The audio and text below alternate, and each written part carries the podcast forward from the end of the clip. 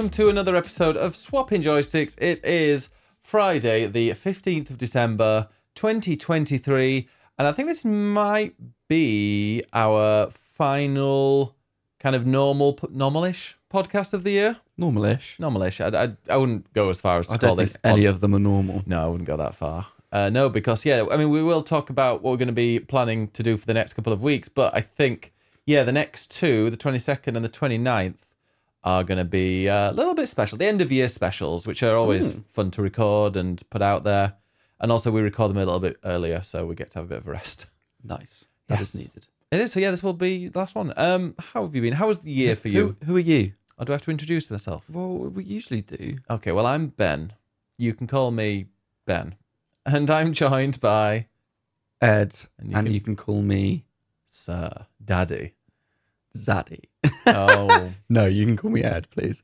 Uh, do not call me Daddy. I'm not that old. please call him Daddy No, in the do comments, not. in the chat, Absolutely do on not. Twitter. No. Um, but yeah, how have you been? How's your week been? I am very tired. Today, well, we, So it's a we're low recording energy. this on Thursday. How dare you? Um, but uh, so tomorrow slash today is my last day of work for the year. Me too. and it is needed. I need a holiday. I need Christmas. I need to drink this tea. I need sleep. I am quite groggy.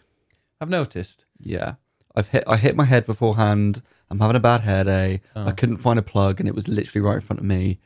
I just, yeah, I, Yeah. I'm a bit grumpy this evening. I'm sorry. That's why you've got one more day left, and I've got one more day left as well. It's weird because it's a Friday coming up, but it like don't know. Hello and welcome to another episode of Swapping Joysticks. It is Friday, the fifteenth of December, twenty twenty three, and I think this might be our final kind of normal, normalish podcast of the year. Normalish. Normalish. I, I, I wouldn't go as far as to I call don't think this any pod- of them are normal. no, I wouldn't go that far. Uh, no, because yeah, I mean, we will talk about what we're going to be planning to do for the next couple of weeks, but I think yeah, the next two, the 22nd and the 29th, are going to be uh, a little bit special. The end of year specials, which are always fun to record and put out there, and also we record them a little bit earlier, so we get to have a bit of a rest. Nice. That is Yes. needed. It is so. Yeah, this will be the last one. Um, how have you been? How was the year for you? Who, who are you? Or do I have to introduce myself? Well, we usually do. Okay, well, I'm Ben. You can call me Ben. And I'm joined by Ed, And you can... call me Sir Daddy. Zaddy. Oh, No, you can call me Ed, please. Uh, do not call me Daddy. I'm not that old. please call him Daddy No, in the do comments, in the chat, Absolutely do on. Twitter. no. Um, but yeah, how have you been? How's your week been? I am very tired. Today, well, we, So it's a we're low recording energy. this on Thursday. How dare you? Um, but uh, so tomorrow slash today is my last day of work for the year. Me too. and it is needed. I need a holiday. I need Christmas. I need to drink this tea. I need sleep. I am quite groggy. I've noticed. Yeah, I've hit. I hit my head beforehand. I'm having a bad hair day. Oh. I couldn't find a plug, and it was literally right in front of me. I just, yeah, I, Yeah. I'm a bit grumpy this evening. I'm sorry. That's why you've got one more day left, and I've got one more day left as well. It's weird because it's a Friday coming up, but it, like don't know any other colleagues who are actually finishing tomorrow. Everybody else is finishing like mid next week or even oh, like Oh, really? near the end of next week. Yeah, yeah. I'm finishing way. Actually, earlier. most of my colleagues are as well. But I had so much holiday to take because I've taken none. So do you know what? Fuck it. I deserve it. Same. Taking a week. And I think I get more holiday than you as well. And I'm Yep. yeah, so I've got quite a few, quite a few days. I think I took off a load of Friday afternoons, which is a great idea. If anybody's got like loads of holiday they need to use up and work doesn't like demand certain days off or whatever, Friday afternoons just book a load of them off. It's a great, great idea. Yeah, just work part time. Exactly.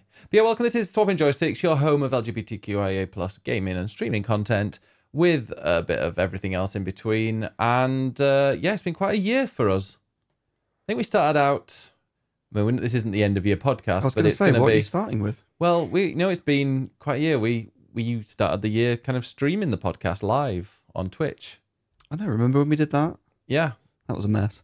it wasn't a mess, but it wasn't. Uh, it was very much. I mean, the reason why I did it is because I changed it was, it was kind of ruining my stream a little bit, like the flow. Are you saying that this podcast ruined your stream? No, but I would be Did playing I it- ruin your stream? not you on your own. Oh. Just the, the stuff we're talking about. No, because but I used to be streaming a game and then be like, okay, I've got the podcast now. which is a completely different change in pace, and people who were, everybody was there for like the game, which people lie. They say, "Oh no, people are there for you, not the game."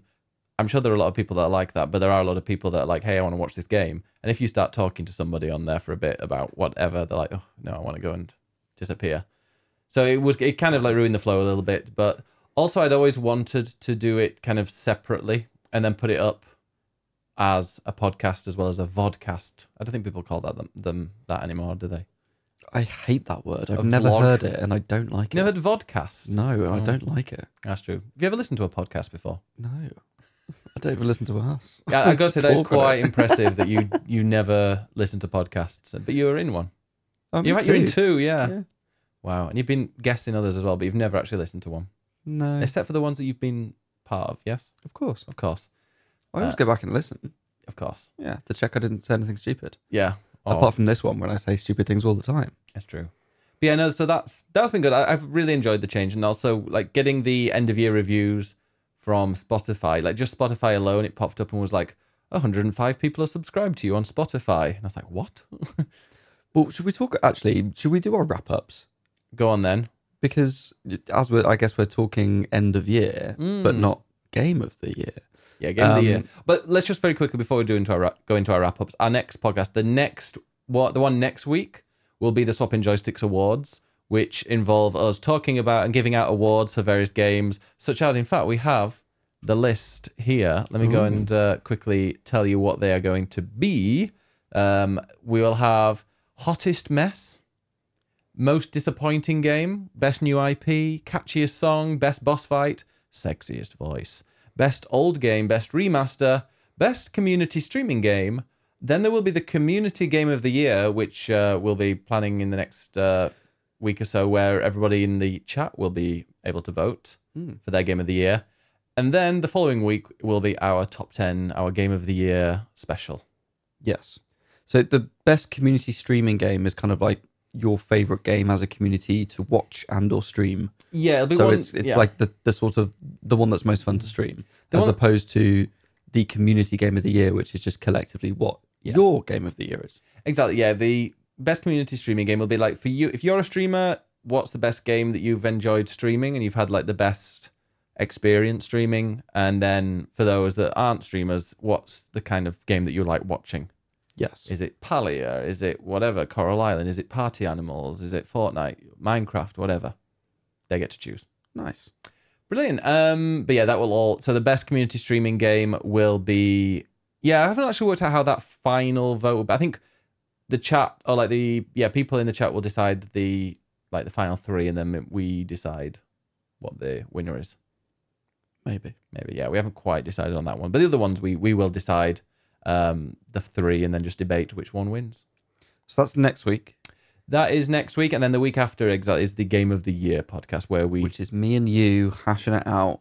Oh yeah, on stream or Mm. not on stream on uh, on camera, and they will be premieres. So both of them will go up as premieres on YouTube, as opposed to the what was the other thing, that, rather than just like a straight upload. So because they're premieres, you'll be able to go in the chat, and it obviously will be pre-recorded, but we'll be in the chat talking, and other people hopefully will be as well. And YouTube have just released a thing where in streams you can give out a bundle of five memberships to people in the chat. Um, it, you don't get any money for it, but it's just like you, know you can give away. I think it's ten free per month, but you do it in bundles of five. So if you're in, and you can do it in streams or in premieres. So if you want like a, it's the equivalent equivalent of like a Twitch subscription. If you want the equivalent of a YouTube subscription, which is called a membership, then watch the premiere, and at some point I will hand out five free ones, and you'll be able to Be use there or miss out. You'll be able to use the emotes, and you get a little badge and all this kind of stuff. Emotes. I know it's like two ninety nine at the moment, but if you know, I'll give it away to five people, and with the amount of people that usually watch like premieres, just if you come along, I'm sure there'll be a good chance that you can get it. Nice. Hmm. Well, we'll talk a bit as we usually do about what we've been playing this week. But what have we been playing this year? What have we been playing this year? Wow, Oh, the wrap up. oh of course, yes. Wrap up. You're saying yes. I was like, oh, I've lost it. Memory like a fish. Now, I don't. I did not take a screenshot of my Xbox One, which was silly, but I'm pretty sure my number one was Citizen Sleeper, Oh yeah, which was from the very beginning of the year when I just played it solidly. um, and loved it. Yeah. Uh, Hi-Fi Rush was also up there, Mm-hmm. and I think Persona Four was up there for me, which is because I wrote a piece on it, which is one of my most read pieces of the year Why? because people trolled me. but we won't go into that here. Yes. Um, what was your Xbox? My X. Let me just. I'm trying to find the images. The Xbox One. Um. I will say Xbox is what I've played the least, and that's not because I don't like Xbox. you do. It's not because I'm a Sony pony. you pay the or a Xbox. the Xbox shell. Tax. It's Xbox tax, Ed. I just don't play it as much Mm. because it doesn't have any good games. Wow. So No, my. it's because I didn't want to play Starfield. I don't actually know what my top. Oh, I think I remember. Third was Citizen Sleeper. Was that third for you? Yeah. Huh. But it was like 28 hours, and I'm pretty sure I didn't play for 28 hours. I played it for a day. Well, mine was also about that. But we know we had exactly the same number of hours. So it's weird. Maybe it counted it It's for our both. joint game. It is our joint game for some reason. But it's weird because it, if it would, if we'd both played it accidentally on the same account, then one of us would have had like 28 and the other one would have had zero. Mm. But we, the fact that we both had the same number of hours makes me think that maybe it counts it weirdly on the Xbox or something. Maybe. Anyway, my second game was a game that I have streamed quite a bit and I loved City Skylines 2. Mm. Uh, I really, really liked that, and I know people are complaining. It's weird because I think the people that loved City Skylines One and like were really into it, they felt lots of things were missing in City Skylines Two when that came out.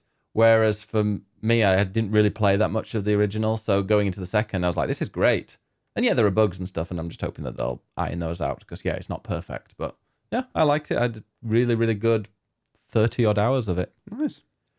Um, what was your second one? Wait, you, oh, you you- you've already explained. I can't. yours. Yeah, but I can't quite remember the. the my numbers. number one game of the year or most played on Xbox was Starfield. Of course, it was. Yeah, I enjoyed it. Nice. It was good. It'll be in my top ten, I imagine. Um, really yeah, yeah, yeah. okay. It was fine. Um, I didn't hate it. It was just not as good as it expect. As I mean, most disappointing game. Feel free to. Uh, we'll maybe talk about it then. But it was disappointing from what you were maybe expecting and what the potential was and what they could have done better. But still had a decent time. I played. I played it to completion. If I finish a game, That means you liked it. it means I didn't hate it. Wow. Uh, Well, there you go. There you go. I also Um, apparently played 228 hours on my Xbox this year. Oh, that, but that includes Xbox Game Pass, which would also include Disney's Dreamlight Valley, which I played a bit of as well. I Oh, guess that was true. fourth. And also uh, Flight Simulator, which I did a few um, Flight Sim uh, Jetstreamer streams, interviewing people. Um, Nintendo. Mm-hmm. So on Switch, I played 30 games Okay. for a total of 360 hours. Yeah. And it only shows the top three. Um, in joint second for me, this is Mhm. weird that You it's the joint, same. okay. Weird it's the same with 45 hours each. Was Octopath Traveler 2 Mm-hmm. and Sea of Stars. Sea of Stars I finished. Octopath Traveler 2 I did not, but it's a very, very long game. Mm-hmm. And at some point I'd love to go back to it. And my number one most played this year, which is absolutely no surprise, Mm, at 93 hours okay. is Tears of the Kingdom. Yeah. Which is absolutely no surprise to me whatsoever. But basically, I, I, I'm an RPG nerd from You that are, yeah. because I don't have. It doesn't have a list of everything else, but I know that the other games I've played, especially from the pictures across it, w- were the Final Fantasy Pixel remasters. I played quite a bit of Yeah, Xenoblade same. Chronicles. Pikmin 4 would have been up there. Mm. Um, so yeah, it was definitely an RPG year for me on Switch. Yeah, I'm just um gonna kind of stall for a second while I go and get mine because I don't have the exact hours. Um, and I'm Oh, did you not see. save all the pictures? Not all of the pictures. No, it's Uh, it's weird. Like, I feel Spotify are still unmatched when it comes to like how decent their images. they started like- it. They started it, and they will finish it. Yeah. Um, so my Nintendo year in review: 18 different games, Okay. 268 hours. Mm-hmm. Um, the most played, here we go, in third place with 38 hours. Pikmin 4, Hmm. which I thought would win. In second place with 57 hours, Breath of the Wild, because I did a playthrough on stream at the Ah, beginning okay. of this year and I literally played from very very beginning to completing every single shrine and Ganon. So yeah, that doesn't surprise me thinking about it. But my number one game was Animal Crossing New Horizons, and I believe, in fact, I'm very very I'm certain that this was because we went, I believe, to see my parents, or we were away somewhere, and my Switch had tu- had left itself on in the dock because people were going like, "Why is you hmm. saying you're online?" And I'm like, "I'm not. I'm on holiday or I'm visiting my parents." And then I came back and I like it was lit up in the dock, so for some reason it didn't turn off, and that is That's why I have excuse. ex- You've that is why- secretly been playing it, haven't you? I, I to be honest, if, if I was playing Animal Crossing, I think I'm past the point of kind of trying to shamefully hide that I play that game with Well, my 2,000 odd hours.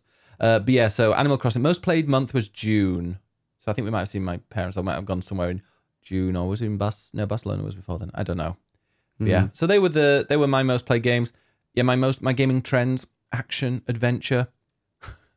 so these are the five trends. Oh, hang on. Can I find mine? Yeah, just type in Nintendo in Google and it'll probably come up. I've still got it open. So there's in fifth place strategy, fourth place RPG, second I'll, I'll skip third for a second. In second adventure, first action. But yeah, the third one, socialize with characters. Is that what Animal Crossing is? Apparently it is. It's a socialize with characters game. Yeah, I that like- well-known genre. I like socialize with characters.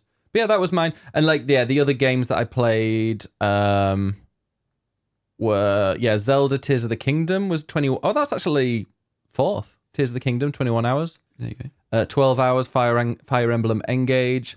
Final Fantasy Original was 12 because it counts them as separate games. Mm. Octopath Traveler 2 I've only played 10 hours of. Um, Play more. It's good. Yeah, no, I will. I mean, I'm trying to finish Final Fantasy 7, but yeah, that's. But no, that was quite an interesting one. April was my most played, but I guess that was when I was doing my uh, playthrough of um, Breath of the Wild. So, hmm. I guess in terms of gaming trends, I'm guessing Tears of the Kingdom counts as an action and adventure game Mm. because my number one gaming trend with 32% is action, Mm. and my number two with also 32% is adventure, Oh. and my number three with 25% is RPG. I've then got Hmm. strategy at 5%, classic games at 4%, and shooting at 2%, which is probably because I Metroid. played Metroid. Yeah.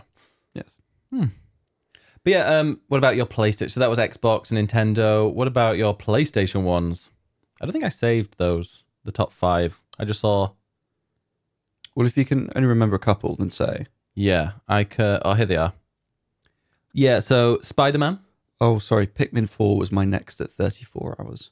Mm, My next was Game Boy Advance Nintendo Switch Online of course. at 24. Oh, that's because I did um, Minish Cap and also Metroid, um, the GBA one.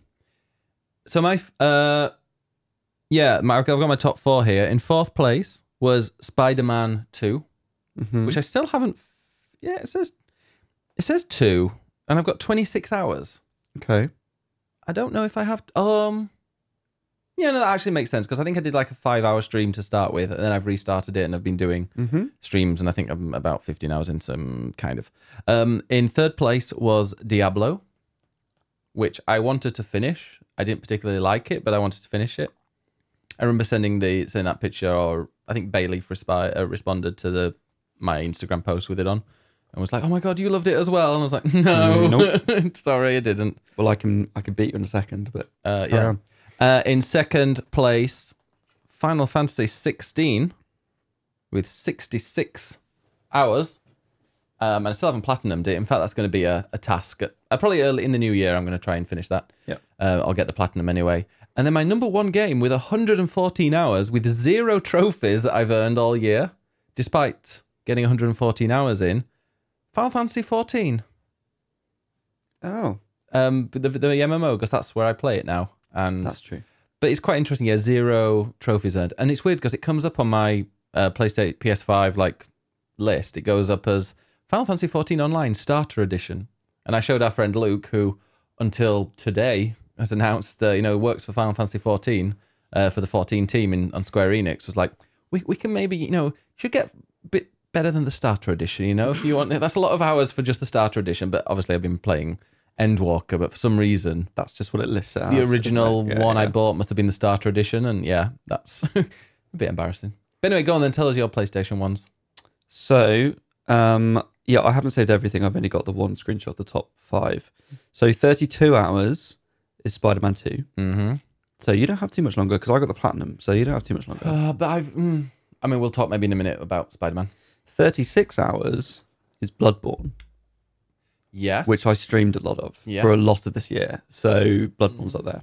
My number three is Lies of P. Liza. 40 hours, great game. which I'm surprised I played more of that than I did Bloodborne. Um, but actually, No, you've done more streams of Lies of P than Bloodborne, definitely, yeah, I guess I did. and you'll have played a bit off stream as well. My number two game at 49 hours, which was 49 hours of hell, literally and figuratively, Ooh. is Diablo 4, which I did not enjoy. I, I enjoyed maybe 48 hours of that. Um, well, I mean, I'm being facetious. I just didn't like Diablo that much. I played it because it was a big game to play and we wrote loads of news on it. And I thought I should be on top of this game. So I should make an effort to play through it and finish it. And Yeah. it was such a slog. It was literally like a drug. Like, I'm not enjoying this, but I feel compelled to play it, even That's though I I know was it's like. not very good, but I'm going to play it anyway. And I just kept going. And I was like, why am I doing this to myself? I was a little bit like that as well, weirdly, because I, um, yeah, I finished it. and I don't normally finish games, but I, because I was just telling you about Starfield, like I wanted, Yeah. but Starfield, I was interested in the story and I wanted to see where the story went. I have absolutely no idea what the story was in Diablo. Kill Lilith. That's as far Yeah. as I got. Yeah, and I killed her. And people have said to me like, "Oh yeah, the final act's really good, isn't it?" And I'm like, "What the fuck happened in the final act? It was a rush to just get through it and kill Lilith and be like, spoiler, she's the final boss. Um, Oh. kill Lilith. I mean, that's obvious. Kill, kill Mother, and then Mother. and and then the game ends. I was like, great, I'm I'm free. And Never like- again. And they're like, oh, then there's the new season coming out and you can play. And I'm like, no, no, I don't care about playing that ever again. I've got absolutely no interest in that. Oh no, the reason why I finished it, I remember, was because I paid full price for it, including I've got like the deluxe one, you did, yes. stupidly. That was silly. But you know, so every now and every now and again, it's nice to buy a game. Sure. So that was 49 hours, but a number one for me with 99 hours. Hogwarts Legacy. No, uh, no surprises here. Final Fantasy 16. Really? No, I'm, right? Who Ben- would have thought Ben Stars Final Fantasy 16. Ben Starr in Star Ben Starr stars in Final Fantasy 16? Yes. Uh, 99 hours. Yeah, that is my most played game of. Hang on, that was more than Zelda, wasn't it? Because Zelda was 93 hours. Mm. So who would have thought that Zelda and Final Fantasy, my favorite series, Oh yeah, mine. I've played them both the most. Final Fantasy 14 will have been my most played game then, a hundred, over 100 hours. Yeah, So I don't think there was any. Steam doesn't do one, does it? sadly not. Oh, Sadly not. maybe they do, but we haven't seen it. But cool. Well, that was a Well, fun year. speaking of Final Fantasy 16, we should talk about what we've played this week. Oh, okay. And I I was about to say, speaking of Spider Man, we should as well. So well, let's start with. well, we'll start with Final Fantasy 16, Just before we go into that, can we address the elephant in the room? which is what I got the camera fixed, so we both have the same skin color, do we? or the realistic skin color. Anyway, I, I was going to say I'm paler. definitely pale as hell. You are, yeah. But no, it's just oh, it's been a. I'm not going to bore you, but going into camera settings, okay, that's enough. Um, tell us about Final Fantasy 16 because what happened with Final Fantasy 16? well, Because it's the Game Awards. the Well, Game we- Awards were last week, Which we which, did. obviously we've already talked about, and you should go back and listen to it if you haven't already. And Quite a lot of announced- people did. Thank you very much. Yes, thank you for listening. Um, announced at the Game Awards was two pieces of DLC for Final Fantasy 16. The first of which went live immediately, What? um, called Dropped. Echoes of the Fallen, and that's what I played this week. Which, Is it a Destiny a- 2 tie-in? no, it's not. Okay, because the Fallen are an enemy race in there. Sure, they're also an ancient race in 16.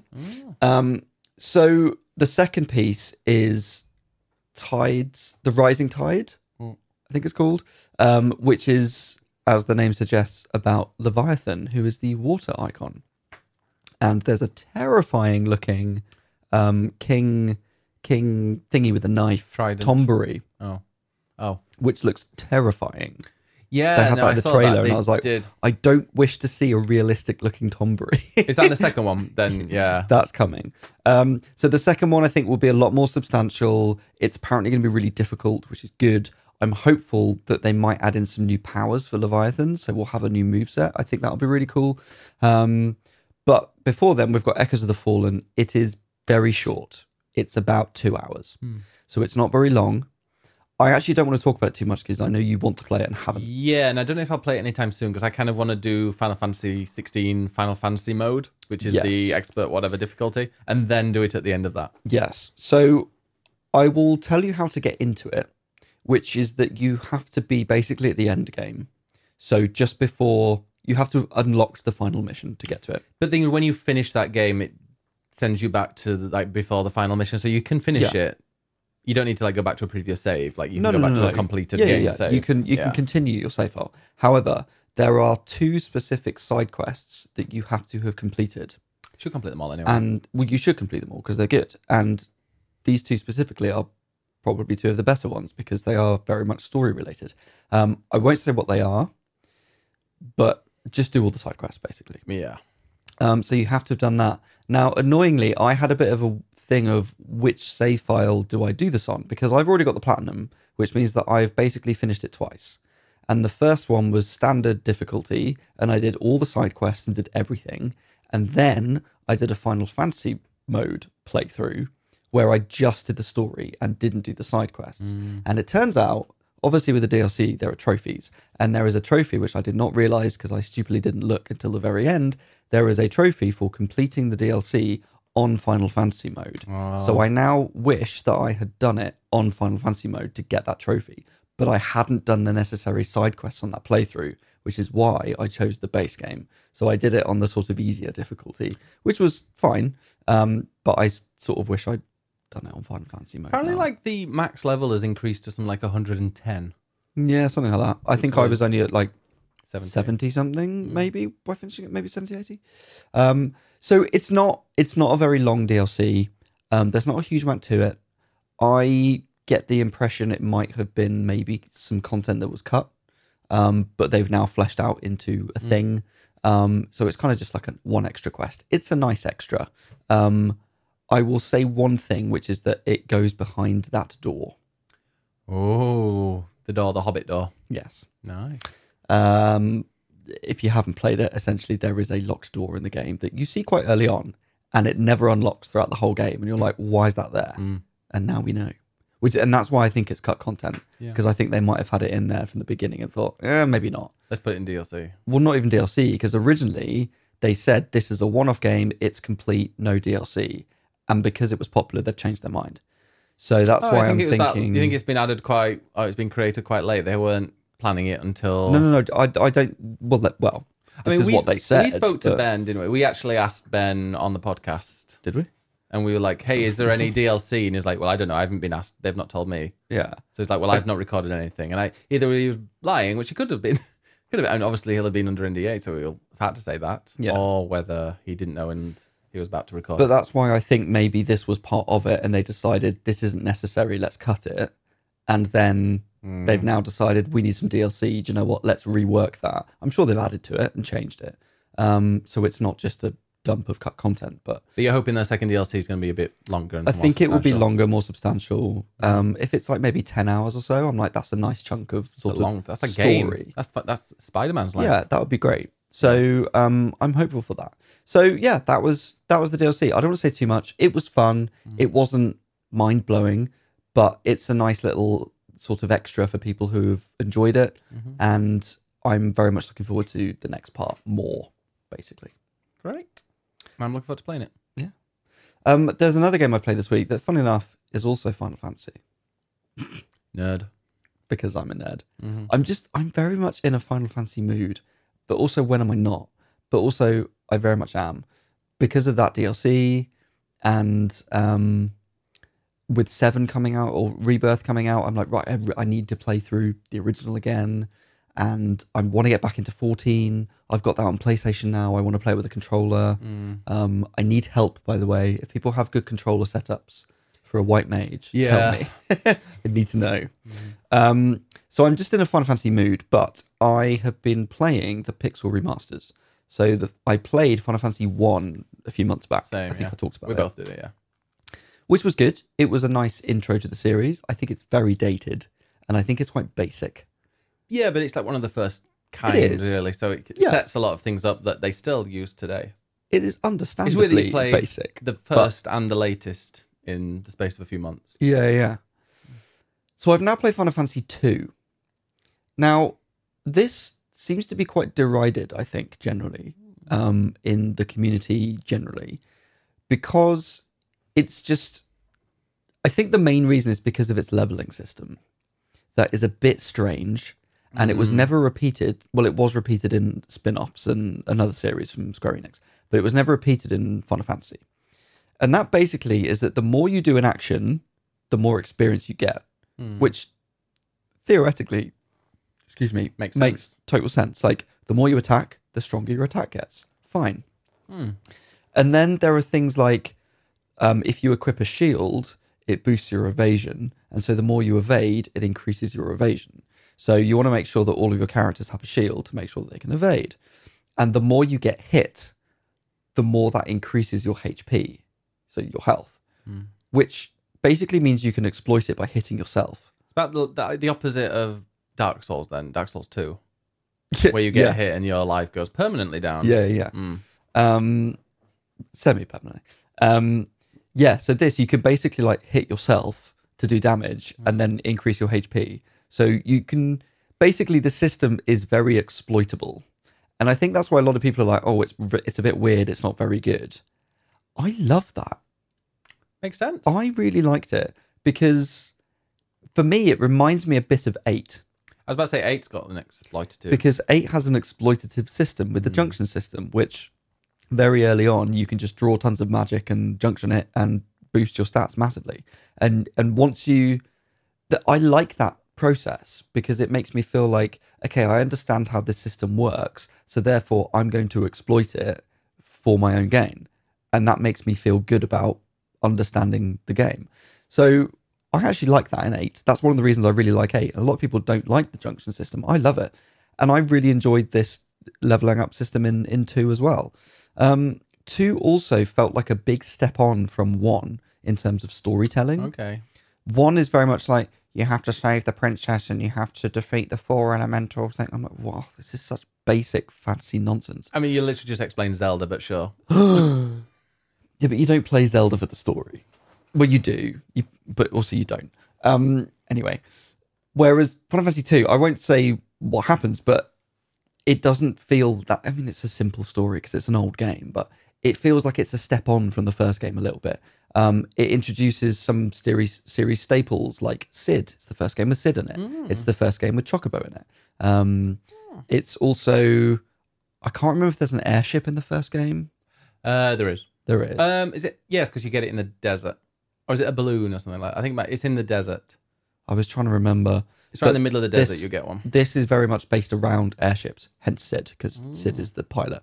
Um, there's also quite a lot of deaths in it. Don't spoil it. I'm going to play. This is my next one after seven. Okay. Because I'm going to eventually go through them all. I I've won't say any more than that, but it's just it, it's a very dramatic story. There's an evil empire. It feels like a very Final Fantasy story. I thought three was derided the most because it was really boring. People said. Yeah, three's a bit shit. Have you played it? Well, I played the DS remake of three, which I think counts. I think Um, I played the mobile version of it, but a long time ago when phones weren't that good. Hmm. Or maybe That's a even a shame. DS version. I don't I've know. also played the DS version of four, but I've also played a bit of the original four, so that also counts. I feel like I would um, have it on my phone because I technically bought it on Apple a long, long, long time ago. So I wonder if I type in Final Fantasy, because now I'm back with Apple. Is there? Well, actually, there's a million things on here, isn't there? But I'm sure that I'm sure I definitely have one on here. But you keep talking, I'll find Mm. it. So basically, two I really enjoyed. I think it is a bit weird, um, but to be honest, all the Final Fantasy games are weird, and that's what really sticks out to me is when people say like, you know, what is Final Fantasy, and you know, sixteen isn't Final Fantasy enough, or whatever, because it's kind of experimental and changing things. But literally, look at the difference between Final Fantasy one and two, which came out a year apart and they made so many changes and were willing to change up the formula and mix things up um, between literally just the first two games. And then that has continued throughout the series. So yeah, there are certain things like the active time battle system, which they created and used for a few games, fine. And yes, the first ten are all turn based, Yeah. but they were willing to experiment and change things up, and that is very clear, literally just from the second game. Yeah. So, generally, I've had a really good time playing it. I did play it with some of the boosts, um, which the main reason for it is because you can turn off I- encounters. Thank you. Is because you can turn off encounters, and that is the one of the most annoying things about the early games is the the encounter rate Mm. Same is seven. very high. Yeah. It's not that high. No, seven. seven. I only turned off encounters if I needed to go somewhere to quickly check something and then run back. Yeah. I was like, I'm pretty sure it's uh, over there is not what I need to do, but I turned it off. He ran up, saw no, it's not up here, and then Yeah. ran back down again, just so I didn't have like seven fights on the way there and back. Yeah. So you can turn off encounters, which I basically did in the dungeons, Mm. so that I could run around, explore the dungeons, because otherwise it's like you're trying to work your way around like a maze, and every two steps there's a battle. You It's don't need so to annoying. justify. Those games were like longer because they had those Yeah. in there. So that, that's the thing. I did this in about five, six hours. It was very short. Um, but turn off encounters and dungeons, and then put experience points to like double, so that then when you do do a battle, because there are certain ones that you're forced to do, you're getting extra experience from it to sort of balance out the fact that I was doing less Yeah. battles. So I sort of created my own balancing Version of the game, basically, yeah. which which I really like that you can do and and have a lovely time. So yeah, that was Final Fantasy two. I really enjoyed it generally. Good. So I, the next one for me is five. Oh, okay. You're not going to do three and four if you've already done that. I've well, I've already played the DS versions. I might go back at some point, but the next one for me is five, which I have never even touched. I've heard very good things about five. I've also heard good things, and then six and I think blew that it's like water. four and six are like the ones that people love, and five is the kind of misfit, which sort of gives me like You. seven, eight, nine vibes of like people love seven and nine, and people and eight is the misfit in the middle. It's a bit weird. Mm. So I'm like, maybe I'm going to like five. And I heard from Simon Nincompoop, um, who said to me that if you like exploitative, experimental stuff in Final Fantasy, you'll love five. Now, I know nothing about five and the battle system and what the changes are, but I'm now very excited to play it. Mm. So that's next. And once that's done, I will have played all of the mainline games except 11. We can play a little bit of eleven together one day just to say we've played it. Just to, just to tick it off. I'm like, I'm playing 14. That's enough MMO for me. I can't take on another one. So I'm happy to skip 11. Um, But yeah, that will be the last single player released. Very good. Very very good. What have you been playing? I have been playing. I've been playing a bit on my portal, um, and I've mainly been playing Spider Man. Hang on, Two. you bought a gadget and you're actually using it. Yeah, because you use the TV all the time, so I have to sit. and Yeah. I do. I'm like, so we'll, we'll be sitting watching some TV. I'll finish our dinner, and you'll go. and I'm like, do you want to play some Zelda? You're like, yeah. Like, okay, well, I'll go in the living room. I'll go in the bedroom then with the portal. That's fine. So I go and trudge off into the portal on my own in the cold bedroom, and go and play. There's a heated blanket in there. Turn it on. I always forget to turn it on actually. so yeah, yeah, okay, that's the problem. So yeah, now I've been in there, and uh, yeah, it's it's really good on the PlayStation Portal. This is Spider-Man Two. I feel like like the Portal is a great piece of kit, and I'm growing to like it even more because there is the world's there is a slight slight slight delay, but like I said, it's the it's I think your old TV had a bigger delay to it than this did, so it's not too noticeable. And like the more I play it, the more I'm just completely used to it. I do think though the Portal might suit a less kind of fast-paced game Mm-hmm. because as I'm playing 60 FPS, kind of whizzing around, like yeah, flying through the town, fl- flying through New York City, and spinning around corners, and like there's just so much data being sent to the portal that every now and again it does kind of lose a bit of its uh, like clarity. And when you go and then play it on our 55 inch LG OLED with you know max Don't show off to the listeners. well, I am. It cost me a bloody fortune. It did cost you a lot of money. Um, so when I go and play on that, I'm like, oh wow, yeah, this is a completely different experience. But the Portal is a good second fit, you know, fiddle for when I'm when you're playing it, uh, when you're playing on the TV. So yeah, it's fine. But I think yeah, it other games might be a little bit more suitable for that. Um, I think if I was playing a sort of smaller indie game, maybe on like PS Plus or something, yeah, then I'd be tempted to say, Do you know what? I'll you can have the TV, and I'll give Thank the you. Portal a go. Um, but if I'm playing something like Final Fantasy 16 or Yeah. I don't know, Alan Wake that you're like, I want this to look good on a Mm. TV, then I'd rather play on a TV than a portal. I'd rather play on a TV, but like playing on the portal, if I was like Final Fantasy 16, I'm fine with doing that second playthrough on the portal and Yeah, whizzing through. That's fair. or FIFA, for example. If I wanted to play some FIFA, I'd play it on there because it's just kind of mindless, go left and right and kick. FIFA? Yeah, and also it's not a lot of action moving around. Baldur's Gate, I bet, would be a good one on What there. in the straightness is that? Oh, he gets to play as hot footballers. I love playing as fuckable characters. Um, so yeah, I will be. I'll be using the portal a fair bit, I'm sure. Um, although, are there any games coming out on PlayStation that you're going to be hogging the TV for?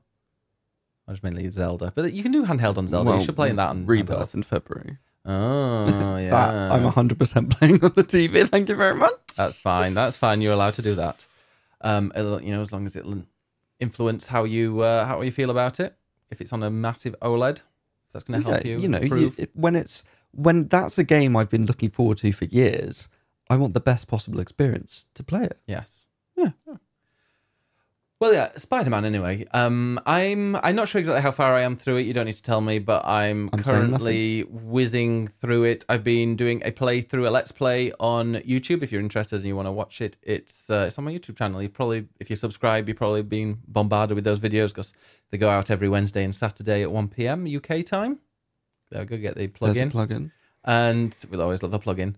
And then, so yeah, I've been playing like about an hour and a half at a time, recording. Although I've been recording a couple uh, each time, so I've been kind of sticking to the main story on there. But I've been doing the not the side missions, but I've been doing the kind of tick off box ticking things like the, The side stuff, the collectibles, the um oh what's his name, Prowler's stash, the chasing birds, that kind of stuff. You know, collecting spider bots, destroying some crystals. I hate those spider bots. Yeah, They're the worst. I've caught most of them, I think, but I, I'll probably have to use a guide for the final ones. But I've been, yeah, just going around and doing that um, on the portal, which has been fine because I've just leveled up a load. I'm like level, God, what am I now? 39, I think. So, and I think the max level is 60, and you need to get to 60 for the platinum. Mhm. Um, so I'm sure, but like It's as you, easily done. yeah, when you're doing the main missions as well, you're getting loads of Yeah. XP. So yeah, I've been doing that. Um, but the actual story itself, I've been pretty gripped with.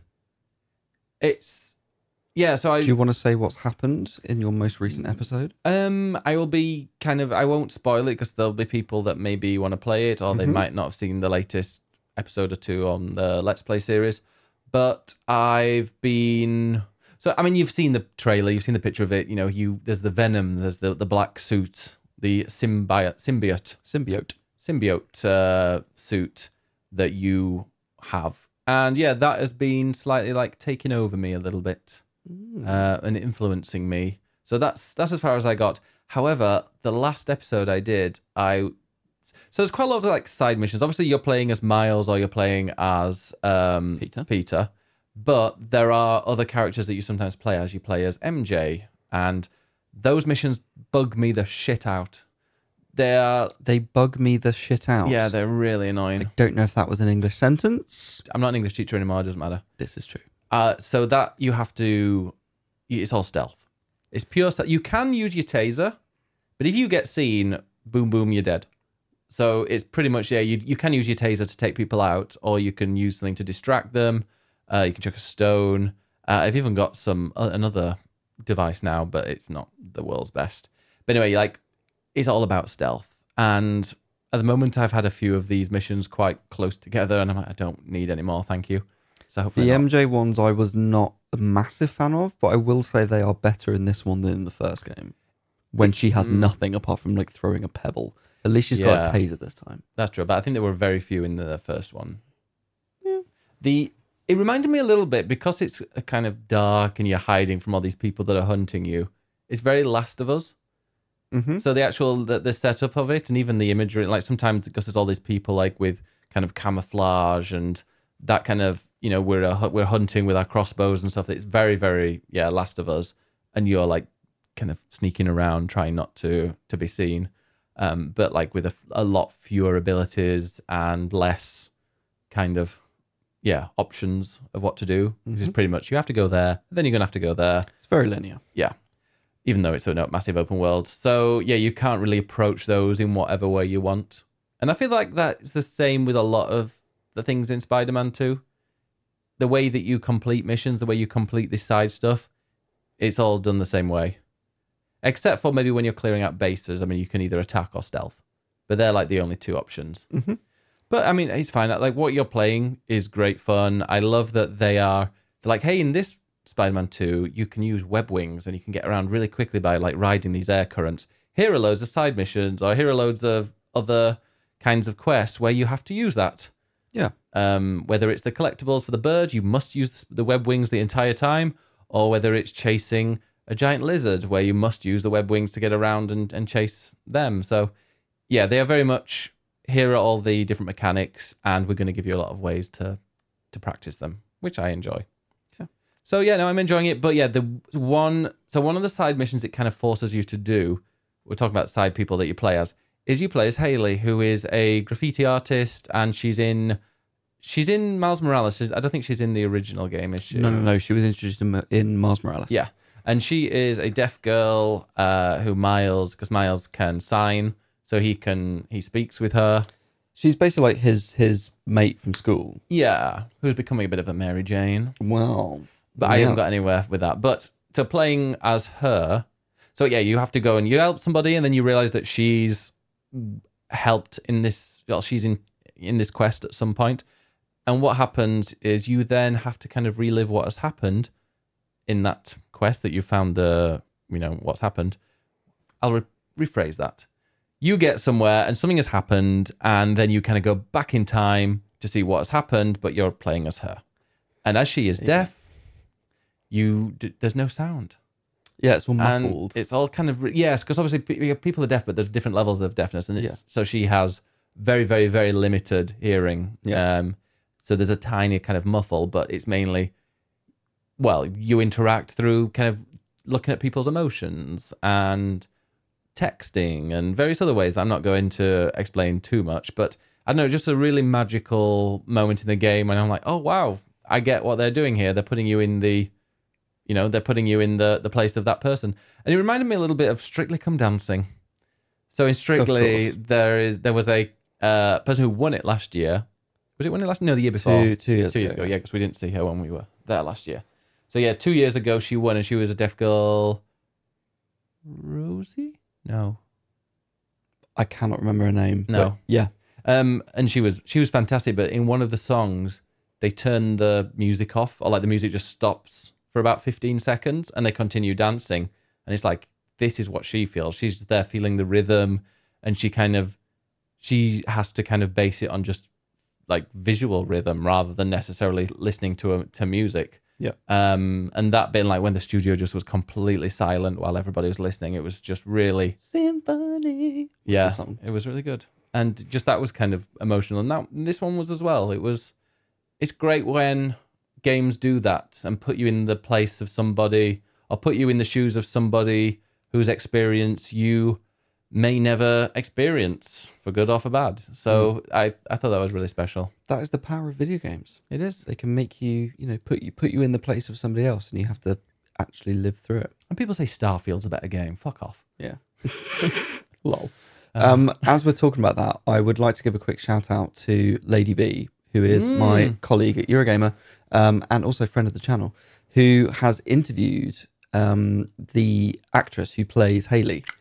And she she was raving about this interview because they had a sign interpreter um, I was with the interview. how So it was done over Zoom, Okay. but there was a signer who was there doing um, the actual s- uh, sort of listening to the signing and, and, and speaking and interpreting That's it. not sign language. Um, I know. I'm sorry. I was just gesticulating.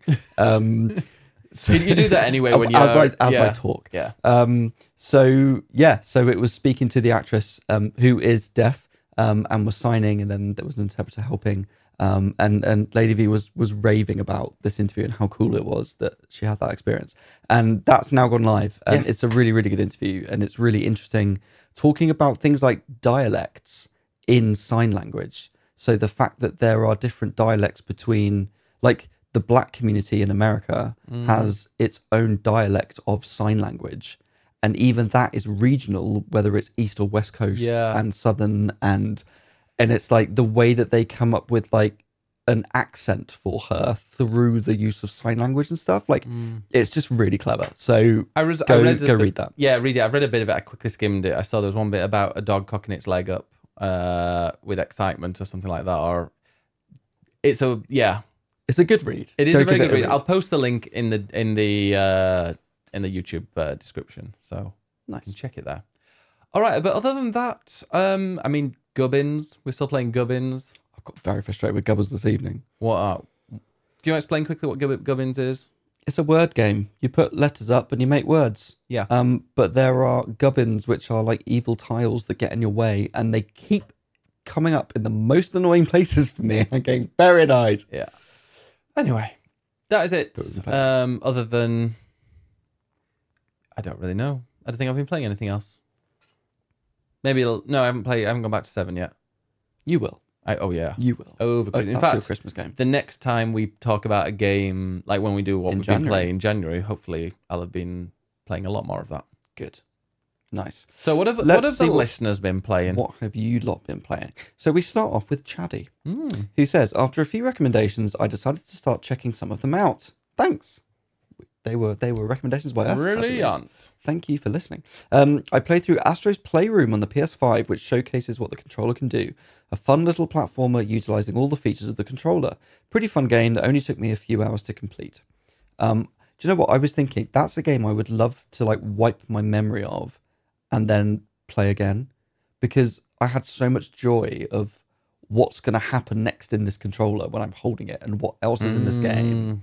Also, the GPU song is an absolute banger. There's lots of good. Like the platinum in that is fun. Even the time trial one. Such a good mm. song. even like the time time trial ones where you had to get to the end in a you know you had to get a bronze medal in finishing the level in like a specific time Yeah, yeah. like there were a couple that were frustrating but by the end of it you're like this is great fun It's such a good game. it really really is it, and it's bundled with every It literally ps5 comes isn't it? with your PS5. Like, just download it and give it a go. Like, it's amazing. it should i don't is it do you have to download it or is it already installed No, I think you have to download it.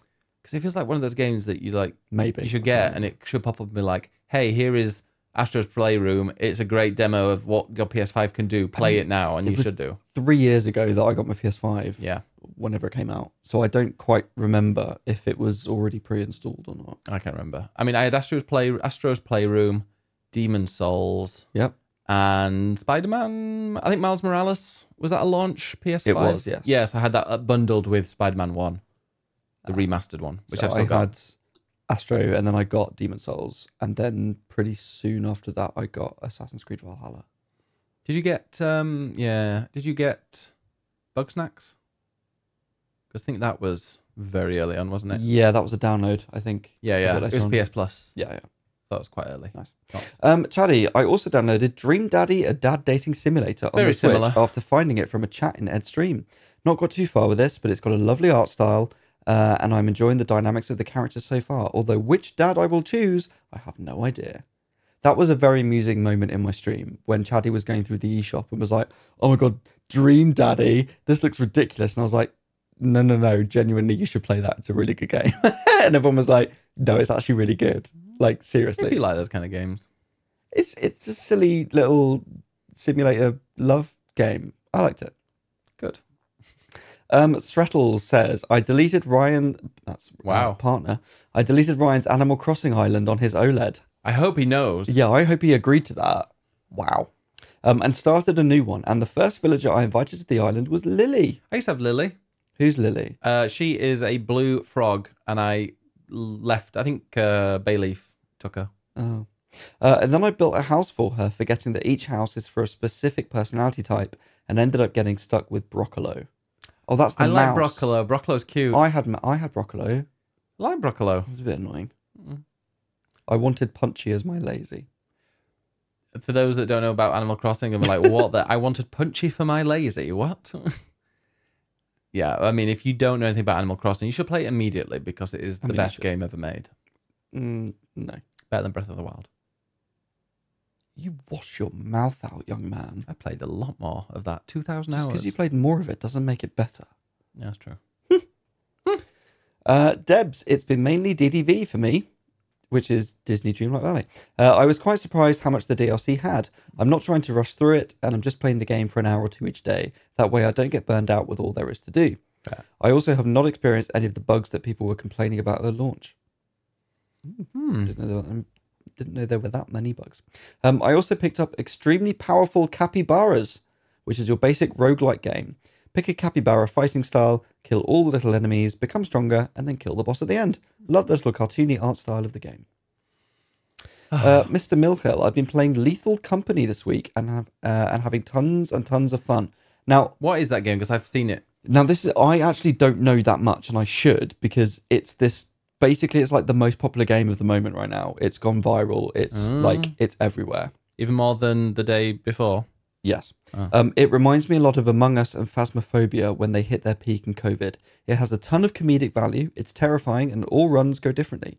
Basically, you are working for the company, trying to find scrap metal and items from abandoned facilities on different moons. Each facility has lots of abandoned items, but also weird creatures, machines, and defenses that make your life difficult.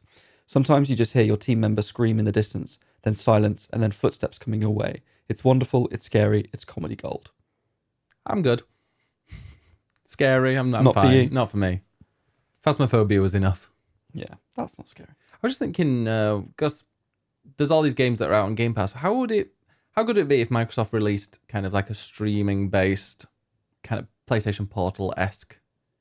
If they released What, like for a Xbox? if they released like a PlayStation Portal style Xbox One, but it had kind of streaming, cloud streaming capabilities, and kind of every game that you play on game that you've got on Game Pass, you can play on that.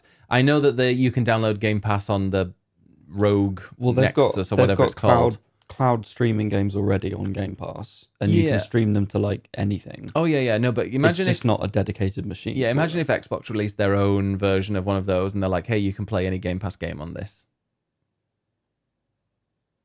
And I think you can on the like the Rogue Nexus Ally and all these other the Logitech it's versions. much more open than PlayStation is. Yeah. Yeah, yeah, those ones. But I just I wondered if I just thought just had a random thought that like if Xbox like sold one of those and they were like, hey, you can actually stream games It's a from new it. gadget, so Ben would buy it. Of course I would. Well, I think a lot of people would, especially because that's the one thing that the PlayStation Portal doesn't do. You can't stream games directly from the cloud. You have to do it from a PlayStation 5. Whereas a oh, I see. But what you're saying is that was literally just a streamable thing. It's Yeah, like its if- own. It's it's a play. It's a Microsoft Xbox handheld. Kind of, but it's all streamed. Or you can stream it directly from your uh, from your Xbox if you want like better quality or whatever. Hmm. There you go. Maybe. There you go, Mr. Um, Spencer. You can uh, have that for free. Sure, That he's too busy playing video games and not doing any work. He is. His his Honestly, his recap of the year, I'm like, his I'm kids sorry. play his. his he's got You're his, a CEO. When are you working? Because you're spending all your time playing video games, and I appreciate that's obviously part of your job to know these things. But also, when are you working? But also, is it him playing it? Does he have kids at home? No, he's hit level 100 in Diablo 4. That's like hundreds of hours alone, I wish I was a CEO and didn't have to do anything. right? Mm. Anyway. Speaking of which, Bobby Kotick's going to be become the CEO of West Ham United. Well, he's going to buy a bit of it, which is ridiculous. Sorry, West Ham. Uh, last up, Mr. Wibble. After a very long day of doing work things, is that what you call it? Uh, and thinking I may be out it. of words, but I've been continuing Super Mario Brothers Wonder. One. Um, and as a first Mario game, it's an absolute blast. It's tempting to try to 100% each world, but for now, I'll just try to finish the game. I've also been playing SteamWorld Build, which now has a winter holiday theme. Hmm. So snow, Christmas trees, snowmen, lights, a Yule goat. A Yule goat. Yule Goat. Is that a thing? Tis in SteamWorld Build, apparently. Yeah. The gameplay is still building a town with an economy above ground and excavating three mine levels below, where you engage in some light tower defense to find pieces of technology. That's one thing I didn't notice. I didn't realize there were three levels to the mine. Like I've I spent ages in that game on one level, and I had no idea there were there were more, and that there were also tower defense in it. So Mm. uh, to find pieces of techno- pieces of technology, which should help you get off the exhausted planet you're on. It's a pretty game and fun to play, and not terribly punishing if you mess up. I'm playing on balance and haven't really run into trouble. There's also a difficult mode that should pose a challenge as there are fewer resources, tougher enemies, and more expensive construction.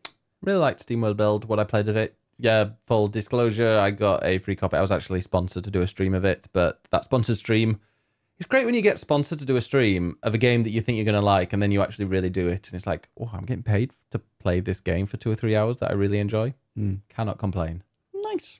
Yeah. Lucky so yeah, you. SteamWorld Build genuinely um, a fun game if you're into that kind of game. Should we see what's been happening in the news? In the news, yes. Now oh, you've got it on yours. I've got it on my phone. Um, so last um, last week was the Game Awards, Mm-hmm. and that tends to be sort of the last big event of the year, the last big major news, and everyone thinks, "Do you know what? It's going to be quiet after this. Like everyone take some time off. Don't worry about. It. I'm glad you've had such It's a relaxing week. No, no. A lot decided. A lot of people decided to make things happen this week. Yeah, dicks on Twitch. Well, that is literally the first one, I which is that Twitch has updated its policy on sexual content. Now, what Ed's they've gonna do dick streams. I'm absolutely not because Can we- that's not allowed. Do you want me to fix a camera underneath the desk? No, that is not allowed. What about if you're wearing clothes? That is allowed. Okay. Um, so basically, they had a new blog post which has outlined the changes to the policy, which isn't there aren't really that many changes. It's more that they had two separate things that they've consolidated to make it clearer. Um, now, one thing they have said, which I do massively agree with, is that anything that is explicit or sexual content will no longer be on the homepage. And that's because the homepage, um, like including the the carousel- recommendations, of- yeah, including the, carousel. so the carousel and also including the shelf, which Yeah. are the ones below it. Yeah. and and they recommend streams to you but because it, it comes up with a thumbnail of that stream if that's then explicit content it immediately looks like it's awful. Yeah. um so that will no longer Oh, be on the homepage which i think is a very good thing especially for like younger viewers and things like that. And i think a large reason this has come up now is because i mean there's always sexual content on twitch. There's always controversy around it. There's debates streams. around it. Funny. Ah, um there's I can get a little bit saucy. yeah, like there's some spicy chat, but you know, I'm there's no visual nudity. Thank you very much. Not yet. Um, not ever. So there's been there's been a lot of that coming up recently. I've seen lots of streams of topless women clapping. What? Well, No, not the hands. Well, I think they try to make it look like it's not their hands, but I'm pretty sure it's their hands that they're just doing this. Um, and and with the arms coming together, it looks like it's something else, and it's a complete lie. And if straight men are falling for that, then I mean, good on you, women, for Or exploiting them. Um, or that that's true. I, I'm pretty sure it's mainly straight men who are watching. Um, But there's also, I mean, there's also a lot and lot, lot, lot of kind of topless gay men as well that exploit. I mean, also thirst of fine. gay men as well. everyone's thirsty on Twitch. Yeah, it's Well, true. It's Well, maybe not everyone. Anyway, so that's why it's come up recently, is because there has been a massive influx of that, and it's become a bigger problem. So Twitch have addressed it. Um, so they said we've received consistent feedback from streamers that our current policies around sexual content are confusing, and that hmm. it can be difficult to know how their content will be interpreted based on these policies. We want streamers to feel confident they understand our rules, and viewers to feel confident they will get the experience they expect. So the main thing basically is they're talking a lot about CCLs, which are content classification labels. And so now there is one for sexual content and it anything that is vaguely sexual must be labeled as that. If you do that, it won't be on the homepage. But if you don't label it appropriately, hmm. they will slap a label on it anyway and be like, no, no, this is this. I mean, I feel like they should be a bit stricter. If you don't put that label on and you're doing sexual stuff, then you should get suspensions and things. Well, that's the thing. I think you should get suspended. And Yeah. they've said specifically you won't be suspended, but they will lock that label on your stream okay. for a certain amount of time. But also, like, I so I today was like, oh, intrigued. Let me go and click on the art category because I've Well, had a. bef- before okay. you say that, just to say, basically, there are a list of sexual themes um, which outline sort of what is and isn't acceptable. Um, and they've talked about what was previously prohibited and is now allowed. what are you going to stream? Go on, then tell us. So it includes content that deliberately highlights um, breasts, buttocks, or the pelvic region, even when fully clothed. Oh, also, so so it is allowed now. So if you put a camera on your crotch, but you were still wearing clothes, that would be fine. Okay. What about if you're I doing? don't really know why, because that's weird. Well, what about if you were doing like a Just Dance stream, but like of your pelvic area doing Just Dance in, In grey grey joggers? joggers. Yeah. That would be fine. Oh. I think because Well, you you're- can join because the a you're, uh, I'm not Just that's Dance not happening. uh, subathon on Um, Sunday. a you're clothed and b that is not a sexual game. But what if you see things kind of swinging around in the in there? Well, I don't know what you're expecting to show people. No, no, I Um, don't want to be shown. I and I won't be. I'll be the host.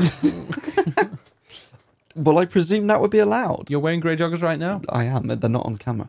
Um, Shall I do So it? We're allowed that now. I No. tell. Oh, okay. Um, we're on YouTube. It's different to Twitch. Oh yeah, you can get knob out on YouTube. can't you? Absolutely not.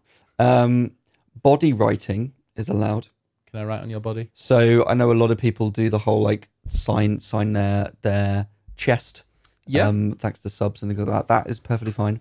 Um, erotic dances involving disrobing or disrobing gestures, i.e., you can strip tease on Twitch. Strip teasing's allowed.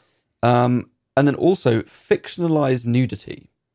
So Drawing dicks. drawing dicks. So basically, it's because of um, artists were penalized if they were drawing things that are explicit. However, you can't draw sexual acts or masturbation. Okay. So today I had been tipped That was my off- lead up to Well you. done. Uh, today I've been tipped off on YouTube on Twitter that the art category was quite interesting on Twitch. So I went over to Twitch, clicked on the art category, and holy moly, I saw lots of dicks and lots of vaginas and lots of bare breasts. And yes, none of them were depicting kind of sex or anything like that, but It was tasteful nudity, it was not tasteful. but it was nudity all the same. Yeah, and I could see, and I could just see those from the thumbnails. I wasn't clicking on any of any of them, but like literally one in seven or eight, I could see something what, what people would class as explicit, and I just thought, oh, like art. Little old Frida from down the road in a little you know knitting club. She like she might be like, mm, I want to try something new. I'm going to go and look at art. Let's go and see what somebody actually doing some art that you know I might be inspired by. And oh, there is a looks like a rabbit with massive milking tits and and a dick as well. And it's like, and that's genuinely what was on today. There was a it was a rabbit with massive tits, and then one. Well, there were two. Both of them had massive tits. One of them had a A love large length, schlong. a love length, and the other one had a you know uh, a thing and A thing. a hole. And it A was vagina. exactly a You vagi- can say vagina. I can't, Ed. I'm very shy. so yeah, and I was like, oh, it's. I think if something is marked as sexual activity, then the thumbnail should be blurred. The only problem is when something's blurred, you want to click on it. So are then exactly. people going to mark all of their category, their stuff as sexual activity? To get the views. Yeah, because people are going to be like, hey, what's going on here? Why is it blurred?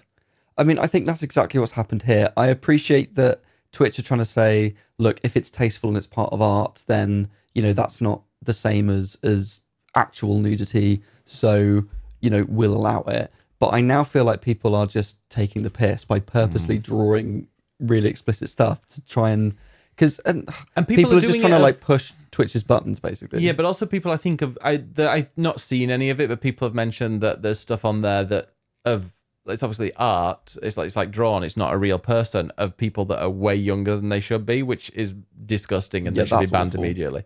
Um, what we're going to do now, we're going to have a little game where we're going to click on the art, and I want you to have a guess, Ed, which of like if we go across from most popular to least popular, which and I might have to change it. What number do you think you will either see tits, dick, or vagina? Oh, I think number one. You think number one? I think the okay. most popular one is going to be something. I'm going to go for number seven. I'll be uh, right. Let's go and see art. I might. Okay, it's recommended for you. Let's say high to low. Okay. Oh, oh, oh. There's lots of butt. I haven't. There's no dick at the moment. Well, hang on, what's that very first one? You can't. Shall I zoom in? Okay, let's let's click on this. This is. Um, I mean, it's somebody with very. It's it's art. That's the, It's an anime character in a with who was very well endowed. and yeah, yes. Actually, we're going down there. It's okay. Have they have they done something better? Okay, no. There's there is a vagina. Um, but yeah. So actually, right now, it's Um, that's a vagina with some butter melting on top of it. oh, was that a vagina? I thought it was, and I was like, you sure? I'm. Come on. No, I think that's just the that's just bad a bad drawing. Ed. Well, Is is that a vagina or is it a pancake? The annoying thing is though, for some reason, It's definitely a block of butter on top of it. it was showing vagina and penis and all that stuff when I had it set for recommended for you. So maybe it's my fault. well, But I must say, from high to low, uh, one, two, uh, three. There's lots of buttocks. There's lots of very, very maybe it's just butt hour. pronounced. Yeah, but then if I go recommended for you, do we see? Oh, what's that? I think. I don't know, but um, it recommends kind of furry porn and uh, penises, which is actually well not the furry porn, but you know, will not complain at well, uh, you know they're not allowed to be doing anything sexual no, that's true. as long as it's tasteful. But yeah, I don't know. Earlier today, it was a lot less It was. I remember. work. I remember seeing, and it was not good. Because I was like, "Hey, look at this. Um, so maybe there are, I don't know, because now they're allowed, so they wouldn't have been banned or anything. But yeah. yeah. Anyway, well, we'll have to So do Twitch something at the artistic. moment. Well, I'm going to be speaking of art. I'm going to be drawing. God, I'm you're, going to be. you're not drawing anything explicit. Well, I'm drawing the creation of Adam, and hasn't that got Willie in it? oh, that's true. And I'll be able to do that. Oh well, I have to put se- sexually explicit thing on there. Is art sexual? Well, actually, yeah, because You could just blur it out. I could, I could put censored. Yeah, just just do I'll your art and then asterisk just like it. yeah, put an emoji over the front or something. Yeah, I'm going to ruin this the creation of Adam because it's disgusting. I mean, you're think gonna nude- you're gonna ruin it regardless. I think Renaissance is it a Renaissance painting? yes. Oh, a re- Renaissance nudity is just wrong, and I think you know we shouldn't subject our children to that kind of foul, vulgar imagery, and therefore we should censor all art that has penises and vaginas. No, you don't. Pipe down. So I've just turned into uh, a a zoo, no a Gen, You've turned Gen into Z. Karen. No, a Gen Zer. That's what they don't like sex in movies. Have you seen all the stuff going on?